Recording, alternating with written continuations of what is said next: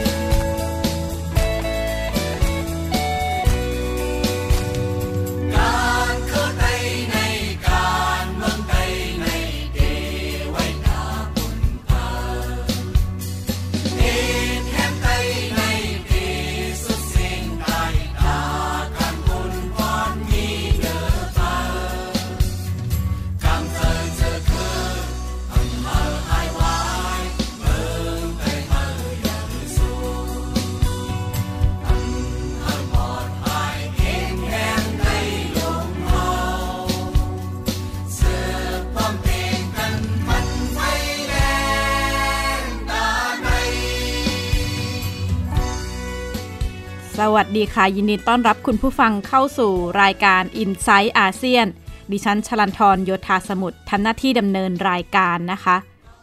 เมื่อสัปดาห์ที่ผ่านมา 15 พฤศจิกายน 10 ชาติอาเซียน ซึ่งรวมทั้งไทยแล้วก็อีก 5 ประเทศในภูมิภาคเอเชียแปซิฟิก ซึ่งได้แก่จีน ญี่ปุ่น เกาหลีใต้ ออสเตรเลีย แล้วก็นิวซีแลนด์นะคะ ได้ร่วมลงนามความตกลงพันธมิตรทางการค้าระดับภูมิภาคหรือว่า RCEPความตกลงอาเซบอันนี้เป็นความตกลงเรื่องการค้าเสรีที่ประกอบไปด้วยเนื้อหา 20 บทนะคะ เป็นความตกลงที่ครอบคลุมผลประโยชน์ร่วมกันในเรื่องของการเปิดเสรีการค้าขายสินค้า การค้าขายบริการ แล้วก็การลงทุน แล้วก็ยังมีการเพิ่มความร่วมมือในด้านต่างๆ ที่เข้มข้นมากขึ้นไม่ว่าจะเป็นพาณิชย์อิเล็กทรอนิกส์ เรื่องทรัพย์สินทางปัญญา การแข่งขันทางการค้า ไปจนถึงเรื่องของวิสาหกิจขนาดกลาง แล้วก็ขนาดย่อมหรือว่า SME นะคะ การลงนามครั้งนี้แม้ว่าจะมีเพียง 15 ชาติ ซึ่งอินเดียเนี่ยไม่ได้เข้าร่วมอย่างที่เคยมีการคาดการมาก่อนหน้านี้นะคะ แต่ว่าถือว่าความตกลงอาเซียนเนี่ยเป็น FTA ที่มีขนาดใหญ่ที่สุดในโลก เราลองไปดูกันว่ามีอะไรบ้างนะคะ ความตกลงอาเซียนเนี่ยครอบคลุมตลาดที่มีจำนวนประชากรรวมกันเนี่ยมากกว่า 2,000 ล้านคนเลยทีเดียวหรือว่าคิดเป็น 30%ของประชากรโลกนะคะ แล้วก็จะมี GDP ที่รวมกันมากกว่า 26 ล้านล้านเหรียญสหรัฐ หรือว่าประมาณ 30%ของ GDP โลก รวมถึงมีมูลค่าการค้า ร่วมเนี่ยประมาณ 10.4 ล้านล้านเหรียญดอลลาร์สหรัฐเลยทีเดียวหรือว่าคิดเป็นเกือบ 28%ของมูลค่าการค้าโลก แต่ว่าหนึ่งในประเทศที่น่าจับตาแล้วหลาย ๆ คนมองว่าเป็นประเทศ ผู้นำหลักของอาเซบก็เป็นใครไม่ได้นอกจากจีนนะคะ เจ้าลีเจียนโฆษกกระทรวงการต่างประเทศจีนเนี่ยก็ออกมาถแถลง ชื่นชมการลงนามข้อตกลงอาเซบว่า เป็นก้าวสำคัญในความร่วมมือแล้วก็การฟื้นฟูทางเศรษฐกิจ ในระดับภูมิภาค ด้านสหรัฐเองเนี่ยถ้าย้อนไปในสมัย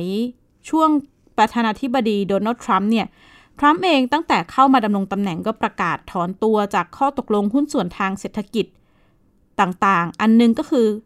การข้อตกลงหุ้นส่วนทางเศรษฐกิจภาคพื้นเอเชีย ภาคพื้นแปซิฟิกหรือว่า TPP เนี่ยนะคะ แล้วก็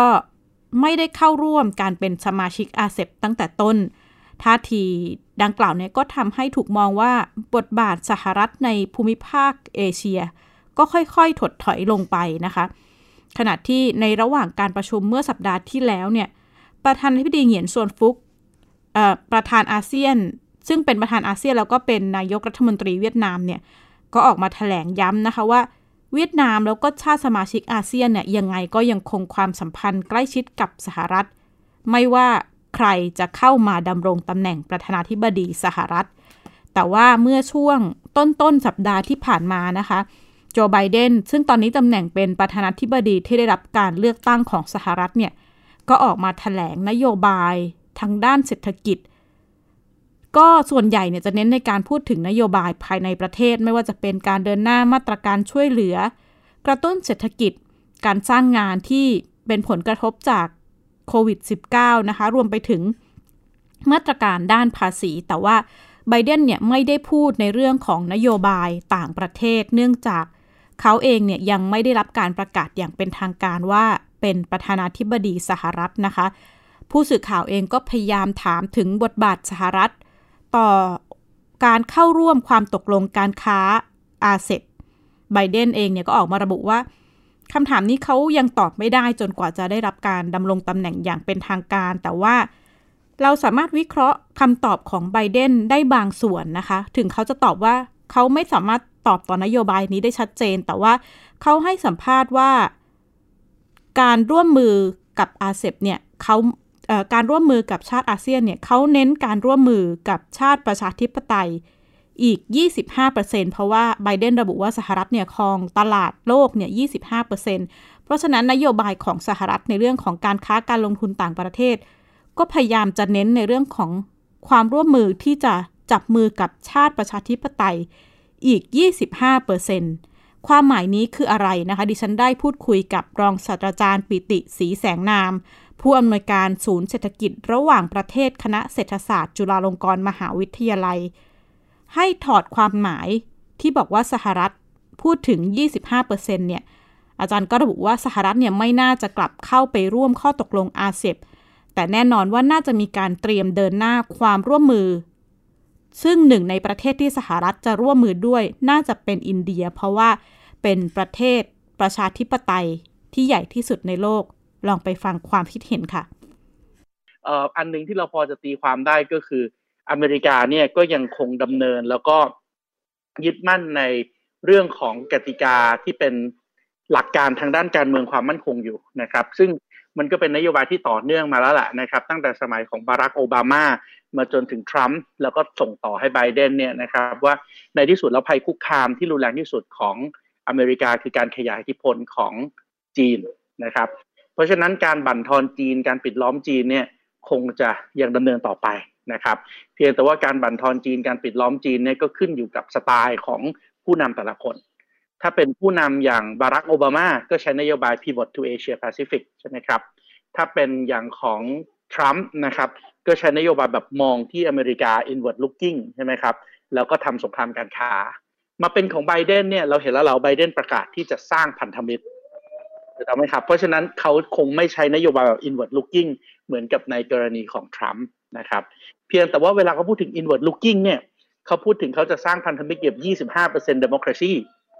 เพราะฉะนั้นนั่นแปลว่าไบเดนเองก็คงจะไม่ได้พูดถึงการสร้างความร่วมมือกับจีนแน่นอน เพราะว่ายังต้องการที่จะปิดล้อมแล้วก็บั่นทอนจีนอยู่เหมือนกับที่มันเป็นยุทธศาสตร์ทางด้านความมั่นคงของสหรัฐ ที่มันเป็นการกลางที่ผมพูดไปตอนต้น เพราะฉะนั้นเอ่ออเมริกาเนี่ยนะครับโดยเฉพาะเดโมแครตเนี่ยก็มีลักษณะอย่างหนึ่งด้วย ก็คือนโยบายของเขาเนี่ยมันจะเป็นนโยบายที่เราเรียกว่า neoliberal institutionalism นะครับ ก็คือเน้นการสร้างสถาบันเพื่อเปิดการค้าเพื่อเปิดนโยบายแบบเสรีนิยมนะครับเพราะฉะนั้นสิ่งที่เราจะเห็นแน่นอนนะครับ ก็คือการไปสร้างเวทีใหม่นะครับ การไปสร้างข้อตกลงการค้าใหม่นะครับแน่นอนเพื่อโดดเดี่ยวจีนแล้วเวทีการค้าใหม่เนี่ยจะต้องมีคุณสมบัติเหมือนกับที่ดูมาขัดเคยทำมาสามข้อ ข้อแรกก็คือหนึ่งอเมริกาต้องเป็นคนกำหนดกติกาเองได้ ข้อที่สองอเมริกาต้องเป็นกรรมการในการที่จะคุมกฎกติกานั้น แล้วข้อที่สามอเมริกาเป็นผู้เล่นเองนะครับ เราเห็นแบบนี้ในสมัยของบิลคลินตันนะครับที่ทำ WTO ทำ NAFTA เราเห็นแบบนี้ในสมัยของบารักโอบามาที่ผลักดันในเรื่อง Trans-Pacific Partnership เพราะฉะนั้นเราก็เชื่อได้ว่าไบเดนเนี่ยคงจะไม่ไป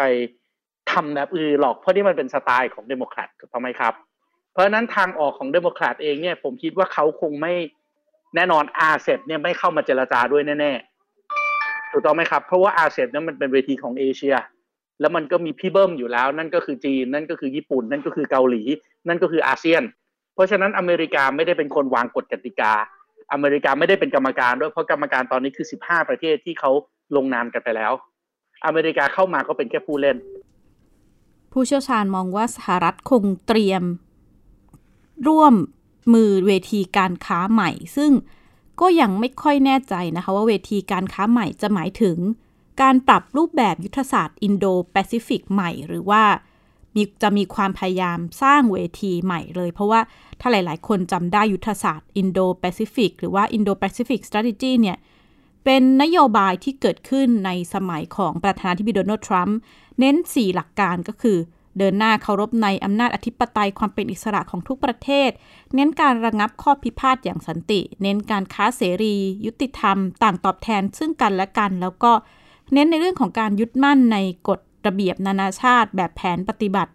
ของที่เป็นที่ยอมรับในระดับนานาชาติ ซึ่งแน่นอนว่าตัวยุทธศาสตร์อินโดแปซิฟิกเนี่ยก็เป็นมาตรการที่สหรัฐตั้งขึ้นมาเพื่อใช้ในการถ่วงดุลอำนาจ แล้วก็ ปิดล้อมการขยายอิทธิพลของจีนที่ดำเนินการผ่าน Belt and Road Initiative นะคะ แต่ว่าขณะนี้เนี่ยสหรัฐเองก็อยู่ในช่วงของเปลี่ยนตัวผู้นำก็ยังไม่ได้มีการประกาศอย่างเป็นทางการ ด้านทรัมป์เองก็ยังย้ำว่าไม่ยอมรับผลการเลือกตั้ง แต่ก็คงปฏิเสธไม่ได้ว่าโจไบเดนน่าจะเป็นคนที่จะเข้ามาดำรงตำแหน่งประธานาธิบดีสหรัฐคนที่ 46 แต่ว่าขณะนี้ไบเดนเองเนี่ยก็ยังไม่ได้มีอำนาจในการจะออกมาประกาศนโยบายต่างประเทศได้นะคะ เพราะว่าสหรัฐเนี่ยยึดถือแนวทางมีประธานาธิบดีคนเดียวที่จะออกมาพูดถึงนโยบายต่างประเทศของสหรัฐ แต่ถ้าหากพิจารณาดูบริบทโดยรอบไม่ว่าจะเป็นตำแหน่งรองประธานาธิบดีของกัมาลาแฮร์ริสซึ่งเธอเนี่ยเป็นลูกครึ่งอินเดีย ผู้เชี่ยวชาญอาเซียนมองว่าความสัมพันธ์ระหว่างสหรัฐกับอินเดีย น่าจะเข้มแข็งขึ้นในสมัยของไบเดน แต่ว่านโยบายสหรัฐในเอเชียจะเดินหน้าไปในทางไหน ให้อาจจะต้องรอพิจารณารายชื่อของเจ้าหน้าที่ระดับสูงทางการต่างประเทศ แล้วก็ด้านกลาโหมของสหรัฐที่โจไบเดนเตรียมประกาศในเร็วๆนี้ ซึ่งจะเป็นตัวแปรสำคัญค่ะ ในในสมัยของทรัมป์เนี่ยมันเป็นนโยบายการเมืองความมั่นคงถูกต้องไหมครับ เพราะฉะนั้นเขาก็จะสร้างแนว ที่จะปิดล้อมจำกัดเขตการแข่งอิทธิพลของจีน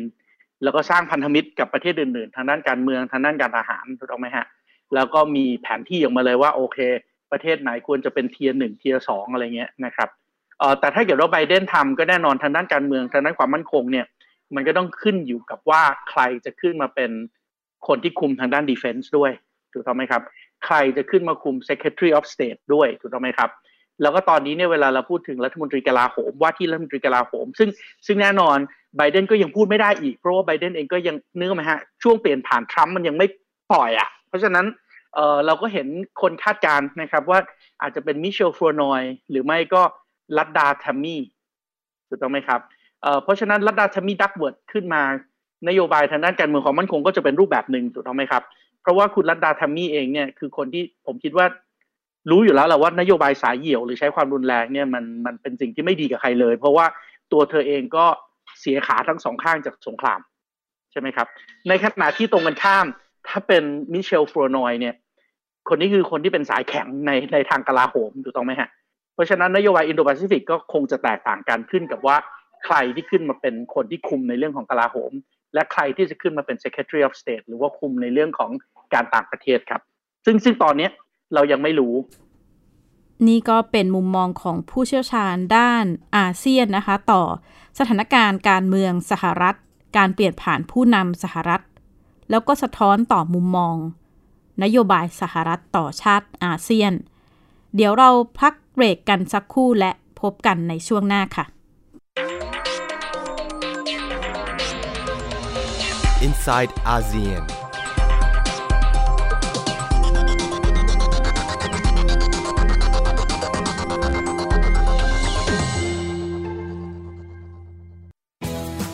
PBS Digital Radio Infotainment for All สถานีวิทยุดิจิทัล จากไทย PBS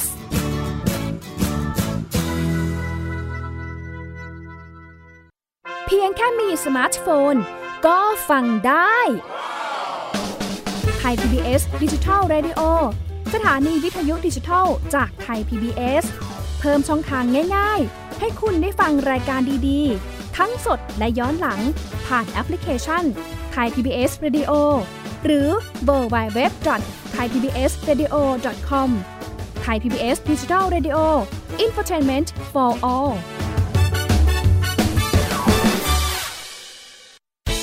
ทีคุณอย่ามาถามอะไรที่ search เจอใน Google เออถามกูรูในสิ่งที่ Google ไม่มี TCAS keyword สำคัญเลย ครับ TCAS คือระบบการคัดเลือกค่ะ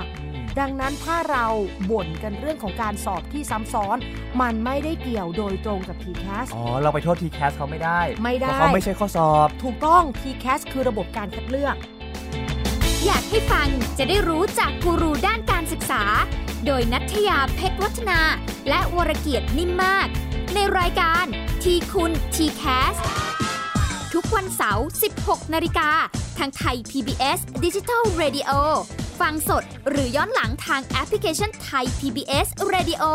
และ w w w t h a i PBS Radio com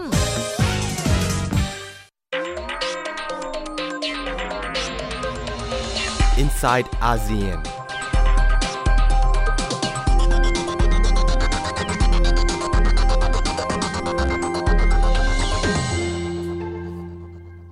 ต้อนรับคุณผู้ฟังเข้าสู่ช่วงที่ 2 ของรายการ i n s i ซต์อาเซียนนะคะ ดิฉันชลันทรยธาสมุทรทำหน้าที่ดำเนินรายการสำหรับผลการเลือกตั้งเมียนมาก็ค่อนข้างเป็นทางการแล้วนะคะพักสันนิบาตแห่งชาติ เพื่อประชาธิปไตยหรือ NLD นำโดยองซานซูจีก็ชนะการเลือกตั้งไปอย่างขาดลอยนะคะ โดยคณะกรรมการการเลือกตั้งเมียนมาก็ได้ประกาศว่าพรรค NLD สามารถคว้าที่นั่งในรัฐสภาไปได้ทั้งหมด 396 ที่นั่งจากทั้งหมด 498 ที่นั่งนะคะ ซึ่งในเมียนมาเนี่ยหากพรรคใดสามารถคว้าที่นั่งได้เกิน 322 ที่นั่ง ก็จะมีสิทธิ์ในการจัดตั้งรัฐบาล ทางด้านพรรค NLD เนี่ยก็ได้ที่นั่งเพิ่มเติมจากการเลือกตั้งในปี 2558 เพิ่มมาอีก 5 ที่นั่งด้วย ขณะที่พรรคสันนิบาตแห่งชาติรัฐฉานเพื่อประชาธิปไตยได้ 15 ที่นั่งนะคะพรรคนี้เป็นใครยังไงก็คือเป็นพรรคการเมืองในรัฐฉานที่สมาชิกเนี่ยเป็นทั้งชาวไทยใหญ่ชนกลุ่มน้อยอื่น ๆ ในรัฐฉานไม่ว่าจะเป็นชาวปะหลองชาวปะโอ แล้วก็เป็นพรรคการเมืองของชนกลุ่มน้อย ที่ใหญ่ที่สุดในพรรคหนึ่งของเมียนมานะคะ ทีนี้ประเด็นที่จะต้องมาจับตา หลังจากประกาศผลการเลือกตั้งอย่างเป็นทางการเนี่ยการที่จะแต่งตั้งประธานาธิบดีของเมียนมาอย่างเป็นทางการก็จะไม่เกิดขึ้นจนกระทั่งต้นปีหน้า แล้วหนึ่งในประเด็นที่หลาย ๆ ฝ่ายจับตาก็คือการให้คำมั่นสัญญาในการเดินหน้าเมียนมาไปสู่สหพันธ์สหพันธรัฐเมียนมานะคะ ดิฉันได้พูดคุยกับผู้ช่วยศาสตราจารย์ดุลยภาคปรีชารัตน์ รองคณะบดีฝ่ายวิชาการวิทยาลัย นานาชาติ ปรีดีพนมยงค์มหาวิทยาลัยธรรมศาสตร์ ซึ่งอาจารย์เป็นผู้เชี่ยวชาญด้านเมียนมา มองแนวโน้มการเดินหน้าไปสู่สหพันธรัฐของเมียนมาค่ะ สหพันธรัฐประชาธิปไตยเนี่ยไม่ใช่เรื่องใหม่เป็นเรื่องเก่า การควบรวมหน่วยดินแดนประชากรระหว่างเขตพม่าแท้กับ เขตอาณาบริเวณชายแดนภูเขาของชาติพันธุ์เนี่ยมันมันยืนอยู่บนหลักสัญญาปางหลง มีอยู่ 4 กลุ่มหลักๆที่ตกลงกัน ในสารถะของสัญญาปางหลงเนี่ยมันมีการเชื่อมโยงกับเรื่องของ democracy กับ federation นะครับเพียงแต่ว่าเมื่อพม่าได้รับเอกราชจากอังกฤษเนี่ยหลักการโดยเฉพาะเรื่องสหพันธรัฐเนี่ยไม่ได้รับการปฏิบัติ จนทำให้กลุ่มชาติพันธุ์เนี่ยออกมาเรียกร้อง แต่ว่ารัฐบาลพม่าก็มองว่าการเรียกร้องของกลุ่มชาติพันธุ์เนี่ยมันสัมพันธ์กับการแบ่งแยกดินแดน จนเป็นเหตุผลหนึ่งในการทำให้ในพลเนวินก่อรัฐประหาร 1962 แล้วก็เข้าสู่ยุคมืดเลยของการสร้างสหพันรัฐ จนมันมาฟื้นคืนชีพอีกทีหนึ่งในปี 2011 นะครับ และเมื่อปี 2011 เนี่ยมีการพูดเรื่องสหพันรัฐ พูดเรื่องประชาธิปไตย สิ่งต่างๆ เหล่านี้ได้รับการบรรจุอย่างเป็นทางการ ในข้อตกลงหยุดยิงแห่งชาติ ตุลาคม